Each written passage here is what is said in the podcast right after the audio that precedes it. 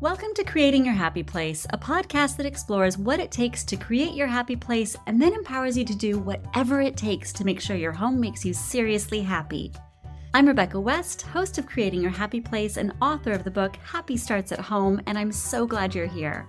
This season, we're going to have fun exploring the idea of becoming an expat and setting up a home outside of the United States. It might sound like a great adventure to leave the United States and set up home in another country, but it comes with its own set of unique challenges. Here in the United States, we have not just a remarkable amount of choice when it comes to shopping and finding things that suit our personal style, but we're also used to being able to get pretty much whatever we want whenever we want it. It's not necessarily the same everywhere else in the world. Today, I'm sharing my own story of living abroad when I was a Peace Corps volunteer in Nicaragua. Spoiler alert, it actually wasn't a good fit for me, and I ended up leaving after nine months instead of staying the two full years. I'm going to tell you what it was like setting up a home there and also share with you what led to me leaving early. Before I dive into my experience living in Nicaragua as a Peace Corps volunteer, let me tell you why being an expat is on my mind and why it's defining this season. In just about a year from this recording, around the start of 2024, my hubby and I plan to move to Paris so that he can pursue his dream of attending Le Cordon Bleu and learn to be a professional chef. It's a dream he's had since he was five years old, so we're selling everything and we're going for it. Ever since we decided to make this move, I've been thinking a lot about why my experience living in Nicaragua didn't really work out. If I can, I want to avoid the mistakes I made there so that my hubby and I can thrive in France. And that's why we'll be taking this podcast journey together this season, chatting with people who are expats, have been expats, or who have insight into living in a country that's not the United States. I'll be taking notes too, learning best practices not just for living abroad, but for creating a happy life abroad. With that, let me tell you a little bit about my time in Nicaragua with the Peace Corps. For those of you who don't know, the Peace Corps is a U.S. government based volunteer organization. It was started in the 1960s by President Kennedy as a way to improve foreign relations. Basically, they wanted to send a lot of eager, young, enthusiastic, friendly Americans to other countries so that they could get to know us in a non militaristic way and we could get to know them. After I graduated from college with my degrees in geology and community planning, I knew that I wanted to give back for a little while before I started my adult career, and the Peace Corps seemed like a great way to do that. I interviewed for the job because you interview for a position in the Peace Corps just like you would any other job, and then I got assigned to Nicaragua. I'm pretty sure it was because I'd already studied Spanish in school, and they tend to follow whatever language skills you already have when they're making their assignments. When it was time to leave, I packed up a giant duffel bag and I took my 23 year old self off for an adventure. Your first three months in the Peace Corps are like language summer camp, and I had so much fun. I joined a group of new volunteers in the capital city of Managua in Nicaragua, and I moved in with my host family. And then I immersed myself in language and culture studies with my fellow volunteers. It was such fun getting to focus on learning another language and another culture alongside other people doing the same thing. After training, the Peace Corps gives you your long term assignment based on your personality, how far your language skills have developed, and a whole bunch of other factors. They assigned me to the mountains of Nicaragua in a place called Somoto Madriz. I was really excited about that because it meant I wasn't going to be in the hottest and most humid parts of Nicaragua. I've never really liked the heat or humidity, so that put a big smile on my face. I said goodbye to all my new Peace Corps volunteer friends. Then, about eight hours and three buses later, I made it to my assigned village. Officially, I was assigned to Somoto Madriz, but that's actually a fairly significant town, and there's still a couple hour bus ride from where Somoto is to where I was going to be living. By the way, when you picture me on these buses, remember that this is the main form of long distance transportation in these areas. So, yes, I was riding the bus with people and livestock, especially chickens. When I got to my new town, I was greeted by my host family, and they showed me to my room and I took in my new surroundings. So let me set the stage for you a little bit. This is a very, very, very small village in the mountains of Nicaragua. The houses there are built with either cinder block or mud brick, and the roofs are mostly thatched, meaning they're made with straw. And those roofs don't come all the way down to the walls, so there's a little bit of a gap between where the wall stops and where the roof starts. In case you're wondering, yes, that lets in both fresh air and critters like tarantulas. There was running water, but not in the way you might think. There was a cold water spigot out in the backyard where you could fill a bucket, and my host family had also run a pipe into kind of an indoor outdoor shower, but it was all cold water. I really remember that it was only cold water because of a funny cultural experience I had with my host mom. At the time, I was going for morning runs. I would go for a run, get really hot and flushed, and would come back and obviously want to take a shower. But in that particular culture, my host mother was just horrified for me because she was convinced that if I took a cold shower after being hot from a run, I would have a stroke. Nothing I could do would convince her that that wasn't going to cause a medical emergency. So, in order to take my morning runs and not completely freak out my host mom, I would kind of rest for half an hour to cool down my body. Then she would be comfortable with me taking a shower.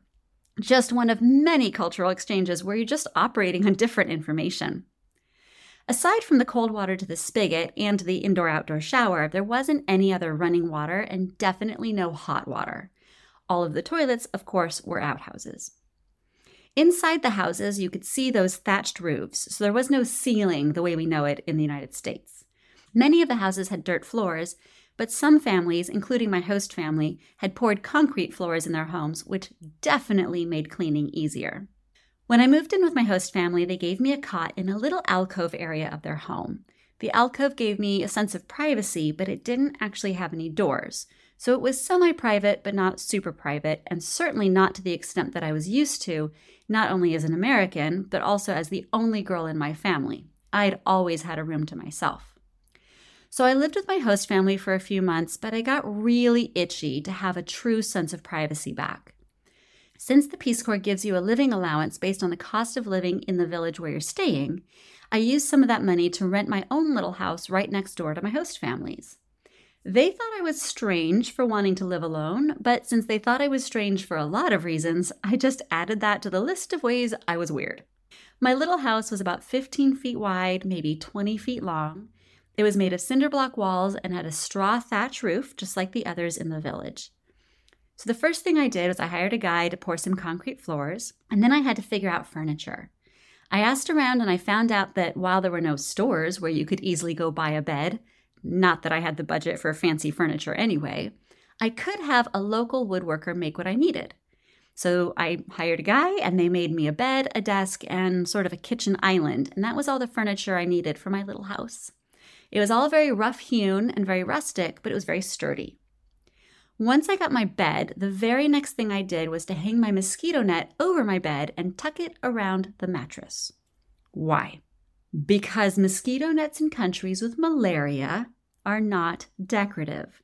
They are literally there to protect you while you sleep from getting malaria because the malaria carrying mosquitoes tend to bite you at night. Unfortunately, the dengue carrying mosquitoes tend to bite you during the day, so the mosquito nets don't help with the dengue, but they definitely help you avoid malaria. By the way, when you're getting into a mosquito net covered bed, aside from having that mosquito net tucked in underneath your mattress, you also want to get in really quickly. Those couple of nights where a mosquito snuck into my little anti mosquito tent with me were very long nights because you cannot find that mosquito, but boy, can you hear it buzzing around your head. That net didn't just save me from mosquitoes, though. Remember those straw thatched roofs? They don't come all the way down to the walls so it's easy for any number of creepy crawlies to come into your home. I had bats living up in the rafters, and those tarantulas that felt very comfortable making my home theirs. The bats I didn't really mind because I knew the net would keep them from snuggling up with me while I slept, and I actually kind of like bats. The tarantulas, not so much. I understand that tarantulas are harmless, but I did not want furry spiders the size of a small rodent in my personal space. I also didn't want to kill them, so I made the best of it. I remember writing my family letters of playing what I called spider hockey, where I would take my broom and sweep the tarantulas out of my house, inviting them to go live somewhere else. That was pretty much it when it came to getting settled into my little house. For my everyday needs, I had a water spigot in the backyard, just like my host family had, but I didn't have a shower, so I would just bring buckets of water in from the spigot for cooking, bathing, cleaning, anything I needed water for, being sure to add a little bit of bleach to the water that I used for brushing my teeth if I didn't have time to boil it. Is drinking a little bit of bleach healthy? Probably not, but it seemed better than the potential alternatives, which will leave you in the bathroom a lot more than you want. And remember, those bathrooms were outhouses, so it's just not a place you want to spend a lot of time. Once I got my house all settled up, then I settled in and started learning how to live as much like the locals as I could, learning new ways of doing old things. One of my favorite memories was that time I ended up with a fire ant infestation in the kitchenette corner of my little house. Weirdly, I've dealt with ants in nearly every home I've ever lived in, from Michigan and Kentucky to California and Washington. At home, I'd have grabbed a bottle of Raid or some ant traps, but I didn't have any of that where I was living in Nicaragua. So I went over to my host mom and I said, What should I do? Well, she grabs some lighter fluid and a match and hands it to me and says, Just use these. And I'm like, I have no idea what you want me to do with lighter fluid and a match. What exactly are you telling me to do? So she comes over to my little house, pours lighter fluid directly onto the ant's nest, and lights it on fire. It was the craziest thing I'd seen. It seemed so weird. But when you think about it, my walls were made of cinder block and my floors were made of concrete, so there really wasn't anything that would catch fire. She solved the problem, no more ants, done. Looking back, I think it was actually more environmentally friendly than all the pesticides and chemicals that we use in the United States. But of course, if we tried that in the United States, we'd set our houses on fire, so I don't recommend trying this at home. I really do have great memories from my time in the Peace Corps in Nicaragua. But like I said, I ended up leaving after nine months instead of the two years that I had volunteered to serve. So what happened? It was a combination of three things. First, I never felt a sense of purpose. The Peace Corps told me that my job would be teaching environmental education to third through sixth graders. I had my degree in geology and another in community planning, but zero experience teaching, much less teaching kids, much less doing that in a foreign language in classrooms that had walls made of plastic. Picture black garbage bag plastic wrapping a couple of posts holding up a thatched roof. I didn't have a clue what I was doing and I didn't understand the culture that I was supposed to be helping. I was living in a community plagued with unemployment and alcoholism, especially among the young men.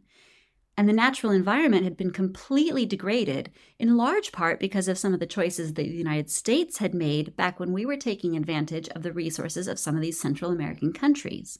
At 23, I couldn't connect the dots between unemployment, alcoholism, and having a degraded environment. Looking back with more than 20 years' perspective and wisdom, I can now see that the people in Nicaragua lost their livelihoods and hid behind the comfort of alcohol because their environments had been so degraded. But like I said, I couldn't connect those dots at 23. I just felt like I was supposed to be telling these people that trees matter when they're trying to figure out how to feed their families. So I felt this profound sense of uselessness while I was there. And as a type A driven personality, useless is not something that is ever going to make me feel good. If you want to join the Peace Corps, I recommend either being very self directed and working with the community early on to figure out how you can actually be helpful, or bring your type B personality and just enjoy two years of a pleasant cultural exchange. I don't think I have a type B personality hiding in me anywhere, so that wasn't an option for me. The second thing that made living in Nicaragua hard for me was that I was very lonely. I spoke the language well enough to navigate everyday conversations, but not well enough to have an emotional, meaningful conversation. That, combined with the fact that no one shared my cultural touchstones or my childhood memories, and I only had letters for communicating with folks back home, I felt very isolated and really alone. But the thing that drove me over the edge and ultimately brought me home was that I felt like a circus animal trapped in my house. I expected to be a bit of a curiosity as some random 23 year old white American girl living in the secluded mountains of Nicaragua, but I didn't expect to have my privacy invaded over and over again. But it was by a group of little terrors in the shape of preteen boys. I don't think they really meant anything by it, but these little boys, who were maybe 7 to 15 years old, would come and watch me through my window. At first, I figured I could deal with it. I started with an obvious solution hanging curtains over the window. But then I had to deal with the front door to my little house. It was made of rough hewn wood that had gaps between the planks. If I was inside with the lights on at night, anyone standing in front of my door could see right into my little one room house. So I used some paper and some glue and I kind of wallpapered over the door to try and create some privacy. I thought my problem was solved. But one night, I was sitting in my little house, and one of those little terrors, probably thinking it was the most hilarious prank ever, used something sharp like a little blade and started cutting through the paper on my door so they could see me. I threw open that door and I let them have it as much as I could in my Spanglish, and they ran away laughing. But I hit an emotional wall. I was already unhappy, feeling isolated and useless, and now I was always being watched. Amazingly, I didn't immediately decide to leave, but I did take that eight hour bus ride back to Managua to visit the Peace Corps doctor. Her name was Anna. And to this day, I am so grateful to Anna because she helped me see that the Peace Corps is, in fact, just a job, and I could quit and go home. And that permission was all I needed. Within a month, I'd find myself back in Seattle. Despite not finishing out my service, I'm really glad I joined the Peace Corps. I learned a lot about myself and what I need to create a happy home. And it's not just about having four walls and a roof. It's also about having people around you who share a story and understand where you're from and understand where you're going. And it's also about feeling safe. And thanks to that lack of privacy, I never truly felt safe. I think I always was safe, I just didn't feel safe. And so much about being happy is a psychology game. How do we feel about what's going on in our lives, not just what is going on in our lives? So these are the lessons I'm trying to take with me to Paris. Not just questions about where am I going to live and how am I going to set up my house, but questions about how am I going to make that house a home base for really settling into a different culture and making it my own, at least temporarily. If you're wanting to join the Peace Corps, I hope that my story hasn't dissuaded you at all. I think the Peace Corps is a really cool organization that can do some real good in the world and some real good for those who volunteer. In fact, I think it has the most profound impact on the volunteers, even more than on the communities they help, because it helps us Americans think globally instead of just about what's happening within our own tiny circles. But I do think it takes a little bit of knowledge to know if the Peace Corps is going to be a fit. And if any of you are listening and you want to just chat with me about that, I am happy to have a conversation with you. You can DM me or email me and let's have a chat to make sure it's going to be a better experience for you than it was for me. I think it's about asking yourself questions like Are you more of an introvert or an extrovert? If you're more of an introvert, how are you going to connect to this community in a way where you don't feel isolated? What are your privacy needs, and how ready are you to feel deeply uncomfortable?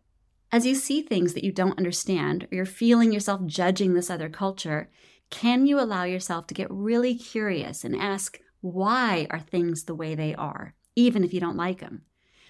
As I've traveled over the years, I've come to understand that the history of a people and a place goes back farther than outsiders ever realize.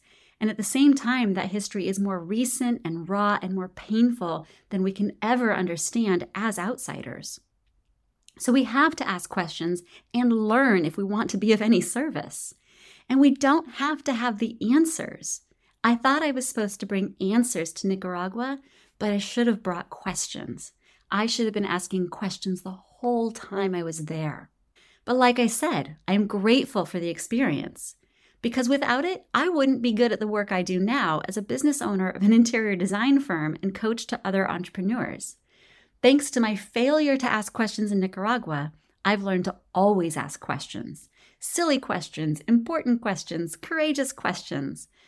Ultimately, failing to ask questions then taught me the importance of asking questions now, and it gave me the courage to do it even if I'm the only one raising my hand. So that's my experience as an expat and Peace Corps volunteer. Hopefully, that gives you some nuggets to think about as you create your happy place here or abroad. If nothing else, hopefully it encourages you to ask more questions the next time you're in an uncomfortable or unfamiliar situation. And hopefully you'll join me as I interview our guests, and together we'll learn from those who have gone before us, and we'll figure out ways to do it better the next time we put ourselves in uncomfortable situations. In the meantime, if you'd like to find me, you can find me online at seriouslyhappy.com and on Instagram at beseriouslyhappy. I hope you've enjoyed this intro episode to season two of Creating Your Happy Place and that you feel a little bit more encouraged and excited to make your home your happy place, no matter where in the world you're located. If you are feeling less than happy in your home, please remember that my book, Happy Starts at Home, is here as a resource for you. It's full of exercises that are meant to help you figure out how your home could work better for you and what changes might support the values you hold and the lifestyle you want to live. That's it for this episode of Creating Your Happy Place. Until next time.